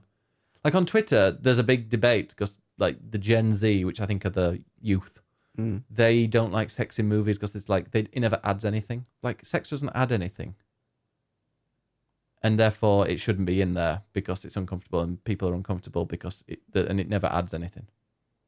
It can add something. I mean, it can add something for you if you if it's very well, you know, there's certain people in it. Well, true. Also, it's it's about human emotion. Sometimes it can be completely like um gratuitous. Yeah, but who cares? It's art. It's a film. I don't like it particularly. I can't like when people start snogging and they're all romantic. It's like it's just not my thing. But I'm not going to be like. Well, it also depends. If I'm it. watching a film with my parents, then I'm less interested in that being you sex. made me watch a film, watch a TV program with your parents of Uma Thurman or whatever having sex with a dog, or uh, sex with a duck. Right. It was not Uma Thurman. Who was it? Nicole Kidman, No, it was it was um Gwyneth Paltrow. no, it was part of a series that was They're all the same. produced by a famous actress, but they weren't in it. But she, the person was having Anyway, sex with a yeah, duck. someone had sex with a duck, and, And you- we watched it with my parents. But that was silly. That was stupid. it was uncalled for. But yeah, and there was also a tweet going around today, which because But I watched Brokeback Mountain with my parents, that's when and you hadn't that's come got out, like a finger going in the butthole, ready for some anal sex. How old were you? Nineteen. And you hadn't come out then either. I hadn't come out, and they didn't know I was gay, and they still didn't think so afterwards. They still don't. they, they still keep uh, Oh, they're fully you know, aware now. spraying you with holy water when you go home. Um, but no, there, was- there was another thing as well. There was a thing today of uh, it was like the worst tweets of the year. Did you see that competition going on? I did not see that. And one of them was saying like how sex in movies is terrible because they haven't the characters haven't given consent for you to be there and Oh. sharing that intimate moment. That's not. That one was winning their uh, bracket. But yeah, so The characters are not real, neither is the sex because it's and the not. actors will have given consent, I'm sure, or at least I bloody hope so. Otherwise, that's a terrible production. But yeah, yeah. Anyway, you've got a Don't Steam watch Deck. anything by Harvey Weinstein. No, oh, definitely don't do that. Anyway, What's the, Um, what, what's a popular film by him? oh, he produced tons of stuff. Yeah, I don't know anything specific. Um, you've got a Steam Deck. I, I do have a big one. How does it smell? Oh, I've been huffing it. Yeah, that's why I. That's why I haven't been speaking so much today. I've been huffing that thing like I've been huffing it and licking some Nintendo Switch cartridges at the same time. Oh, I bet. Oh, the thrills I've been getting. Lovely. So basically, there's a story going around on Reddit that apparently st- the fumes from a from a Steam Deck smell nice. So do the ones from a Switch as well, and they're the ones like you play any game that's not Final Fantasy One Pixel Remaster, and it's going to be making a right noise, and you can That's true. have a good whiff of that. Even that. Yeah. Um, So um, yeah, a lot of people have been smelling their Steam decks, and somebody posted there on Reddit a screenshot of a reply that they received from Steam support. Their ticket saying, "Is it safe to inhale the exhaust fumes from the top of the Steam Deck vent?" Um, and um, basically, they were like, "I kind of like it." Why would you email? Don't tell people. Valve's response was, "There are no safety concerns with general usage, but directly inhaling the device's vent fumes should be avoided." Yeah, because I mean it's Um, warming electric, uh, like warming plastic in there. So I don't know. It's not obviously going to be pumping out, you know, exhaust fumes, but it's hot air from like warm plastic. Also, Yeah. if you want to hear a, a loud fan, leave your switch on over a weekend playing Animal Crossing. Come back to that. That's true. That makes a noise. Also, apparently, the OLED Steam Deck doesn't smell as good. Disappointing. It's sweeter, cheaper, and does not have me coming back for more. So someone on Reddit. I will. I will wait for the next version of the model. The uh, yeah, the Parma Violet version. But yeah, don't smell your Steam Deck. It's there to be played with, not to be sniffed. Exactly. Yeah. Just just do with it what you're meant to be doing with it. Now, the biggest story of the week: Oh. the day Oh. before. Ah, now this is. Oh, you didn't do. You didn't mention this in what you've been playing. No, Oh, little. well, because I I barely I played what, we've been minutes. playing extra time. Here Extra we go. Time. So, um, a game came out last week, the same day as the Game Awards, called The Day Before, and this game has been in the news all year. People were initially very excited about it. It was one of the most wanted games on Steam, and it was this zombie MMO game um, that had these trailers that initially looked amazing. But then people started comparing it to other games and realizing that it was kind of copy pasted from loads of other An bits. asset flip. Yes. Um, there was also controversy around them using um, volunteers who were unpaid Really? to make the game. Isn't that a volunteer though? Well, yeah, but it's like they just didn't pay people for their time, basically. Um, there was also a trademark dispute with the name because there was a Korean calendar app that was also called The Day Before, who were like, "We've trademarked this," um, and it's just been it's been this ongoing thing. People all year who've been saying this game is a scam. This game is a scam. We've not heard anything. and they've been saying seen no it's not a scam. Like this is definitely coming out. Boom boom boom. So the game finally comes out and it's a fucking mess. It is not an mmo at all. It's just a sort of online extraction shooter um, they had loads of servers but they were all full because i ended up playing it and I, I had to go through loads of servers before i could even get into it Mm. um, it's very basic. The gameplay is awful. It's buggy.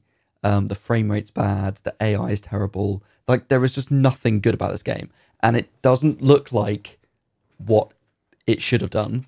Thing is, I Um, wish you'd recorded your playthrough because, like, I mean, I've got well, some screenshots of what's going to happen because having that that video of that that years to come, people are going to be talking about this game and footage Maybe. of it will have disappeared. Maybe. I mean, basically, I read somewhere that if you stand on a car, the zombies won't hit you Mm. because they don't understand where you are. And I did that and was literally invincible and just like started shooting a zombie in the head. And it took a lot of shots to kill it.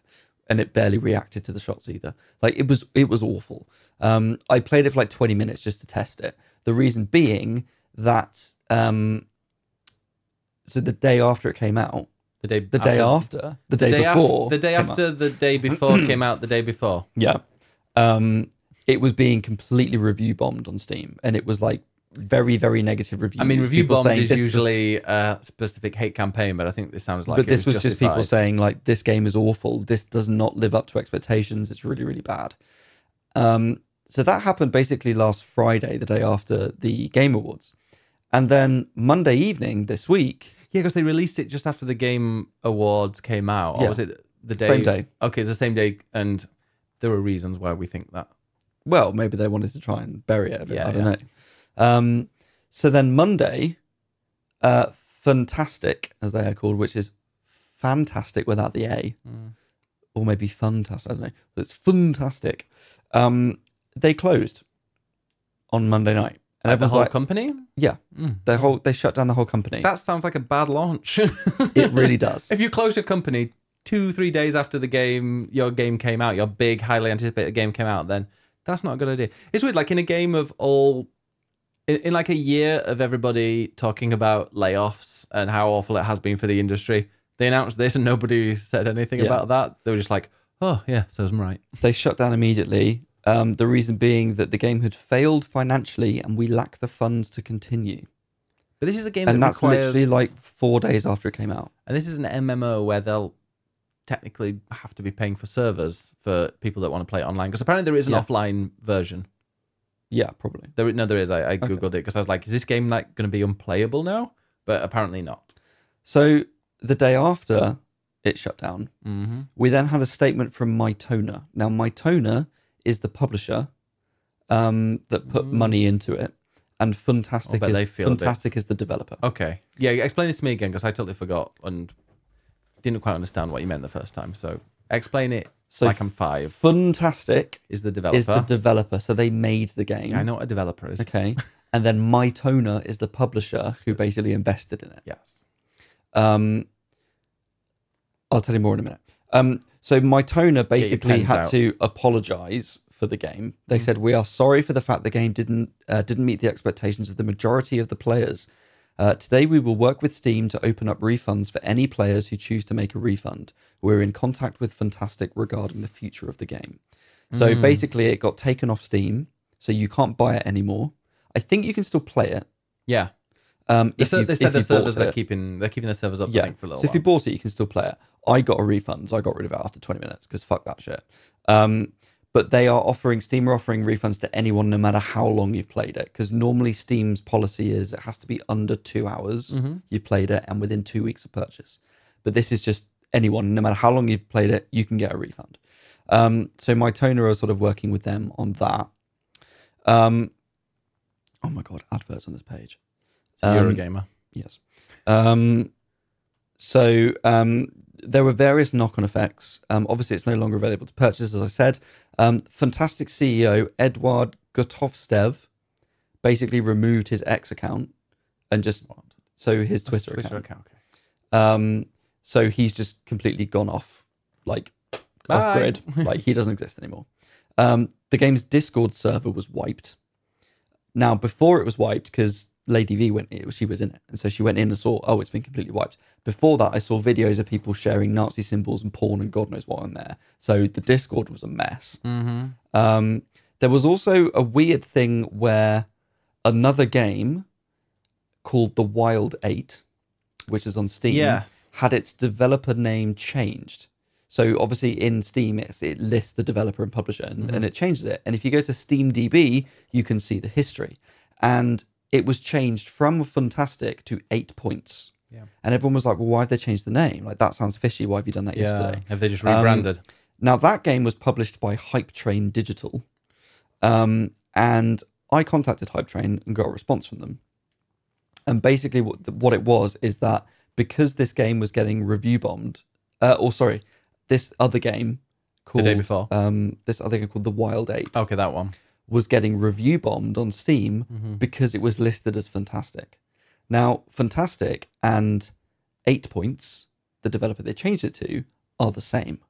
Mm. But Eight Points is the original development team of a previous game who changed their name to Fantastic. So they've changed. It's basically the same developer. They've just changed the name to it. Okay. um, so they went back to the original name. Yeah, Which makes sense. Which was sort of makes sense, but it's like that's the knock-on effect basically of everyone searching for anything with Fantastic and being like, Hmm. "What the hell is this?" So it's the same people that worked on the day before made that game. Apparently, yeah. Okay, but it wasn't terrible.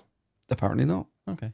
Um, just in terms of numbers, the day before had a concurrent player peak on its first day of 38,104, which is fairly decent.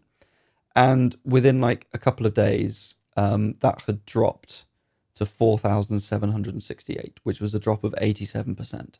And then after that, it I helped you with e- that maths. You did help me with that math. After that, it dropped even further. So it's like, it's just plummeted in a matter Oh, of should we see what it is now?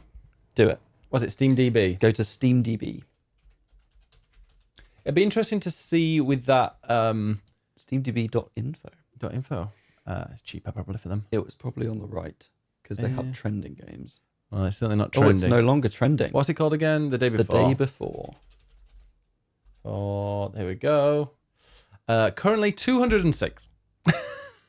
in game. If you go to if you scroll down, um, past that.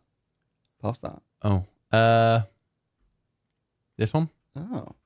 Um, on the left, click on charts. Charts. Ooh. So yeah, Oh, yeah, there you go. it's pretty much dead. Um, it started. Yeah, it got the peak of what? Actually, the peak was yeah thirty eight thousand.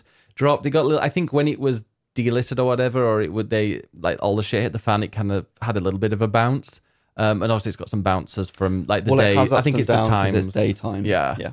but like since the 12th of December, so the last two days, it has been, it has not got anywhere close. Well, it's not got to a thousand. Um, so at the moment, yeah, two, uh, 206 people are playing that game that came out a week ago. Yeah. And was the second most popular game on the second top seller, was it on Steam? Yep. So yeah, that went shit. Well, it was Um, the second top behind the Steam Deck, which is the number one. So it was the number one game, basically. Interestingly enough, though, on Twitch, the all-time peak was five hundred thousand viewers, or four ninety-four thousand, which is wild. I think everybody was like, "What?" I, I'm What kind of this? intrigued to see. I've watched a couple of videos just to be like, "What is Yeah. it?" Sixteen percent positive. Yeah. Um, the controversies have continued because I wrote that story on Tuesday about um, the publisher apologizing and Steam Yeah. refunds coming through. So there's more controversy that's now slowly, bit by bit, coming out.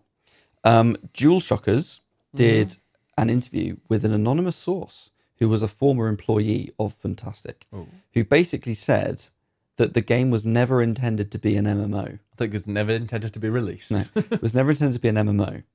And they had marketed it as a big zombie MMO and it was going to be this huge thing. Mm. And this person's literally said, No one from our team knows why they called it an MMO. It was always a third person shooter with some co op mechanics. Not one RPG mechanic was implemented.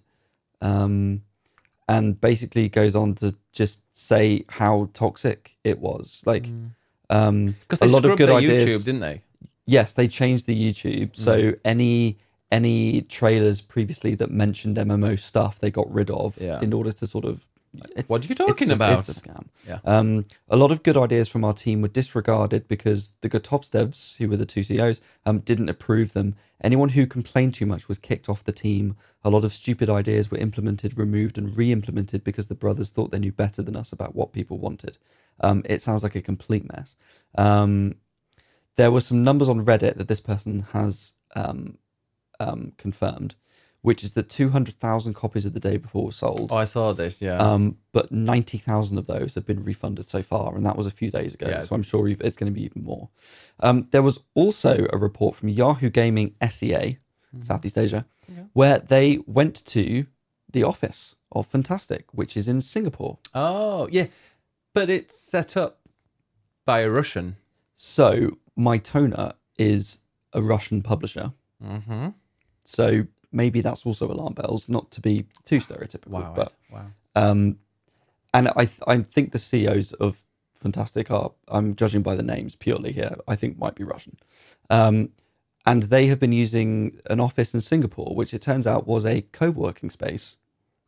So it wasn't their own office, Because everyone's like, it's not Russian, it's Singaporean. And you're like, is it though? or is that just for tax reasons? Hmm. Um, and speaking to people who other people who use this office, they were like, "Yeah, we haven't seen anyone here." Um, so it was just like Yeah. uh, basically just a sort of virtual office. And also probably not having Russia on there helps. I mean, also that which is well. what I think the was it Atomic Heart? Yes, Did they where, where were they based? all over. They Yeah. had multiple offices. Um, so yeah, basically that is that's the situation with the day before. It's been a complete mess. It's been ongoing all year. People have been super excited about it, and then accused it being a scam. And it turns out it was a scam. Funny that. Good job, everyone. Yeah, that is shocking. Speaking of like um, Atomic Heart, weird how the two most kind of controversial games, apart from this, obviously, well, I mean, including this, they were like the most controversial games of the year, Hogwarts and Atomic Heart, pretty much just completely ignored at the end of uh, the end of the year. Like nobody's talking about them. Because they were a bit shit.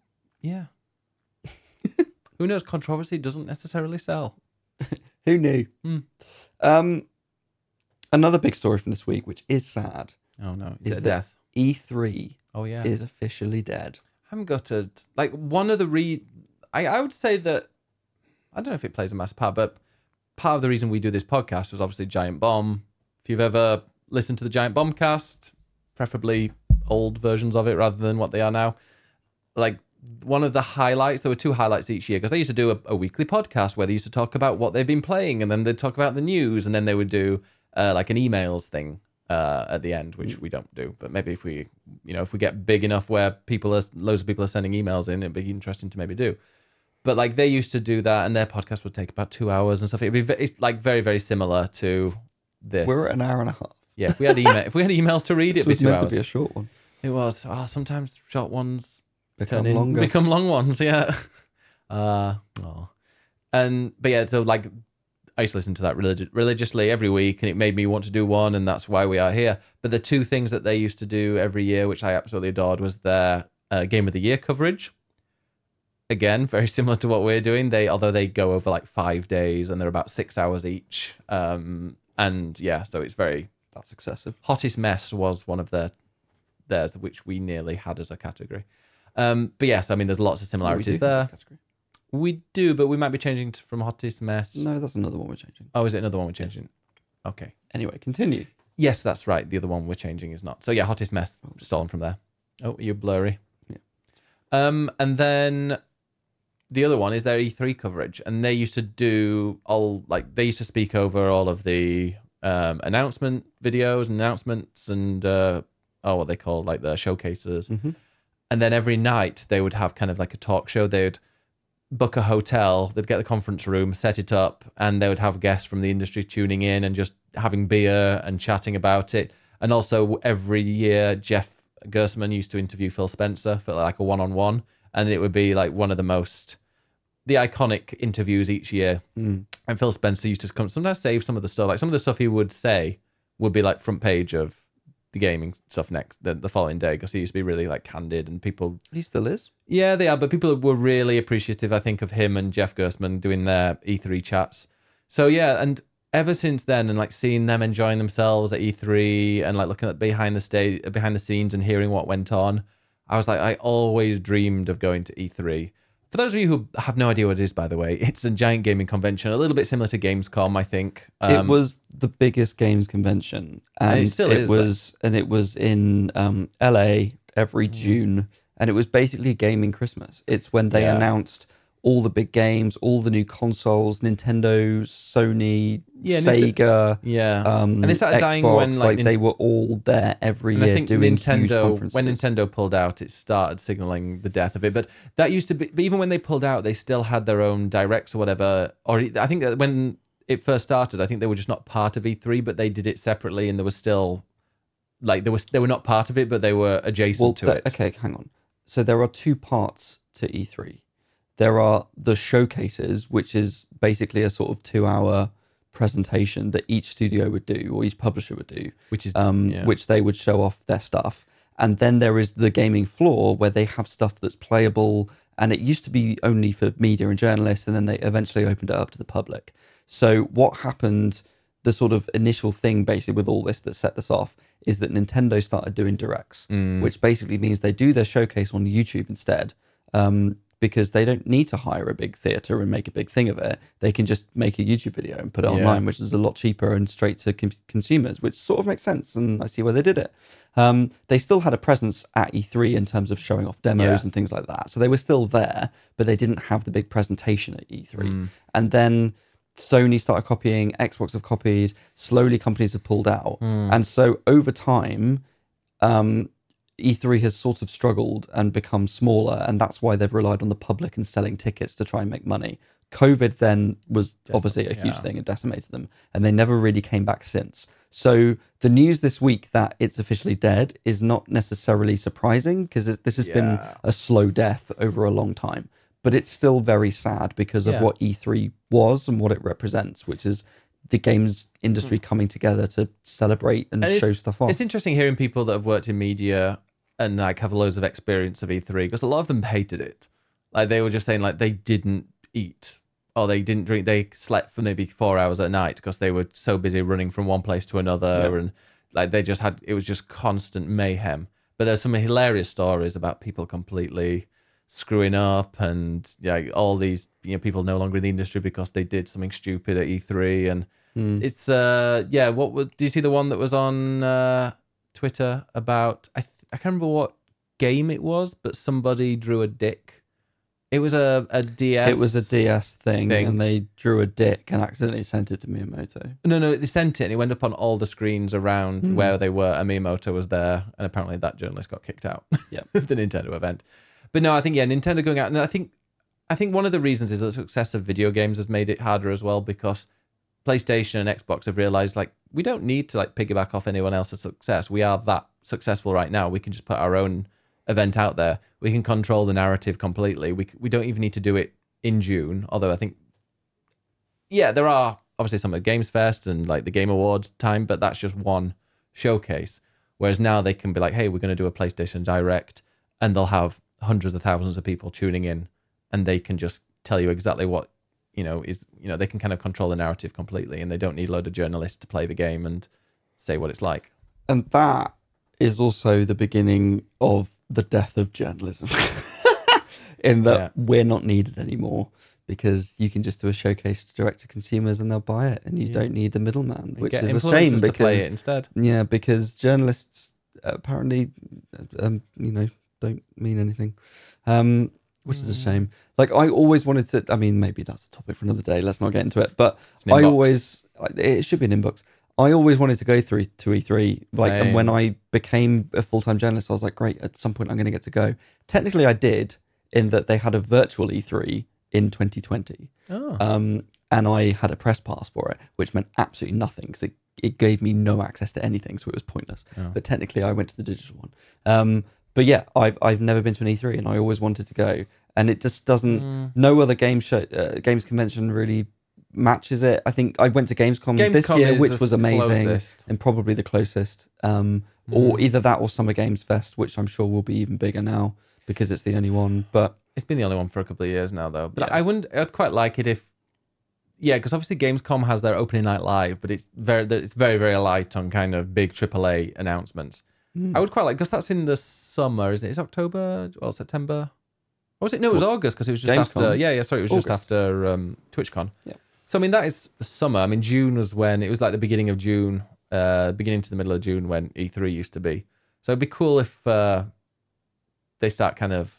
I don't know. I I think all of them are going to, because they do like to do their showcases in June because it kind of announces games for Christmas and then maybe even announces the odd thing that will be out the following year. it's also a couple of months after the start of the financial year, which is generally April. So it's kind of it's starting off the year basically. Yeah, so I wonder if they'll still have the kind of the Xbox showcase and the PlayStation showcase, whatever they're all called, Nintendo Directs. Wonder if they'll still remain around about that time. Probably. Um, but yeah, I wonder if yeah, what would happen? Gamescom, put that earlier. Let's just do that instead. Just not Summer Games Fest. I've had enough with Geoff Keighley. Yeah, I mean the Game Awards is also sort of taking taking the place of this, and and I mean I just hate how it revolves around one man. we talked about it a bit last week, but I mean the reaction to the Game Awards has not been good No. from the industry. Who the fact that people got cut off after thirty seconds, and Mm. the fact that it's just so much emphasis on adverts and So much emphasis on Geoff Keighley. and Geoff Keighley and his friends, and like it's it's not gone down well. No. So I think it's going to be interesting to see how that changes in the future as well. like I, I, I know he won't because he's got a massive ego, but I think it would be better for it if Geoff Keighley took a step back. And it'd He'll be, never do that. no, but it's like the Game Awards. It's not at the moment. It's Geoff Keighley's the Game Awards. Yeah. but it should be. This these are the Game Awards. We've got some celebrity, maybe not even celebrity, but we've got some people who are massive in the industry as the hosts. Or Yeah, fuck celebrities. Like, I'm sorry, Timothy I don't Chalamet need Timothy Chalamet to come in and robotically go. And the winner of Game of the Year is Baldur's Like, Gate. They jokingly like- introduced him, and he didn't even use any jokes or anything. He- was the most like he read exactly his script, and then he left. Yeah, exactly. And some, I think it was IGN interviewed him and were like, "So what's your game of the year?" And he was like, "Spider Man." Why? Because it's really awesome. What bits did you like? I don't want to spoil anything.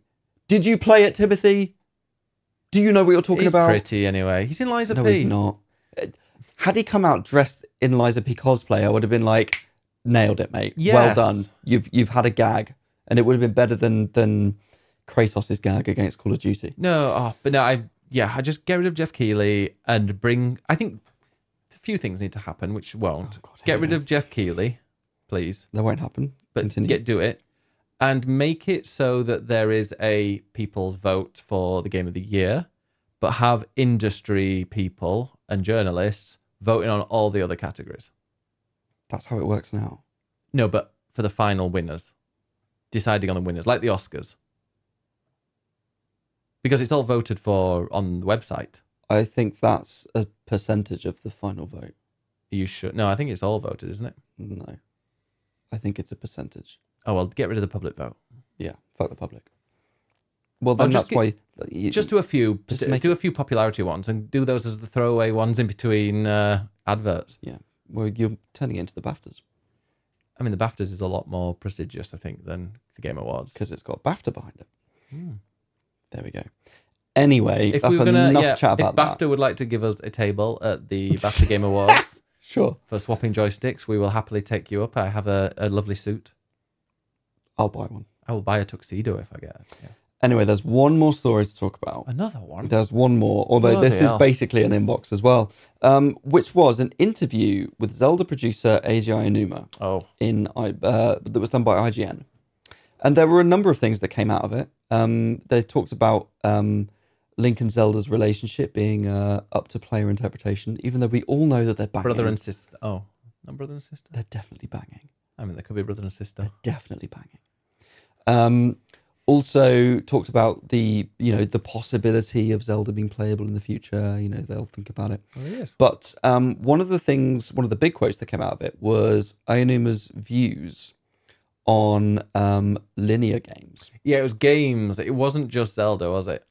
Well, it's interesting because he was talking about games, and I don't know if the quote has just been taken out of context or or sort of the conversation out of out, out of context. But the the the interview was about the Zelda games and Zelda series, so I think it's maybe semi implied he's talking about Zelda, but he doesn't actually specifically say Zelda.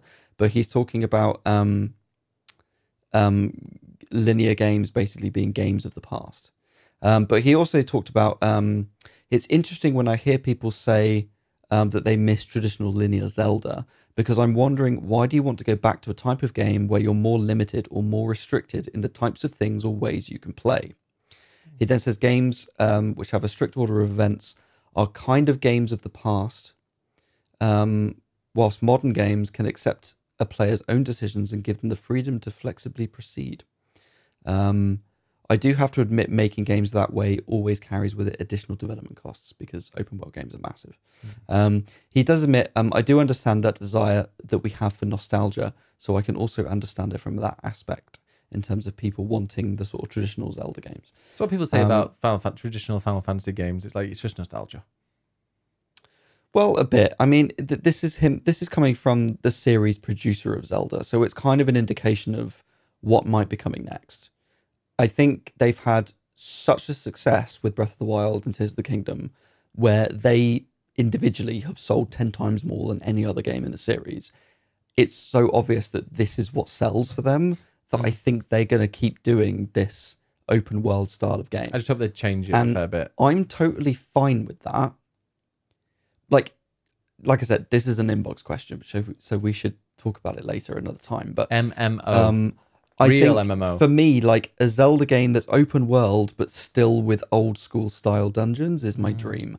I think they're going to stick with open world games, and it feels like they're not going to go back to the linear style that we had in older games. Mm.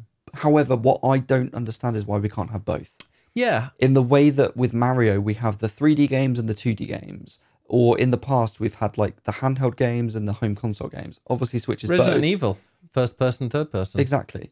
Why can't we have alternating versions of Zelda games? Maybe it's not like the next big one, but we get a sort of smaller spin-off game every now and again that is more of a traditional Yeah. linear one, Assassin's Creed. like uh, that's smaller and and doesn't require the development costs, but still gives people the older nostalgic style. Do you know what they I'm should do? totally down for that.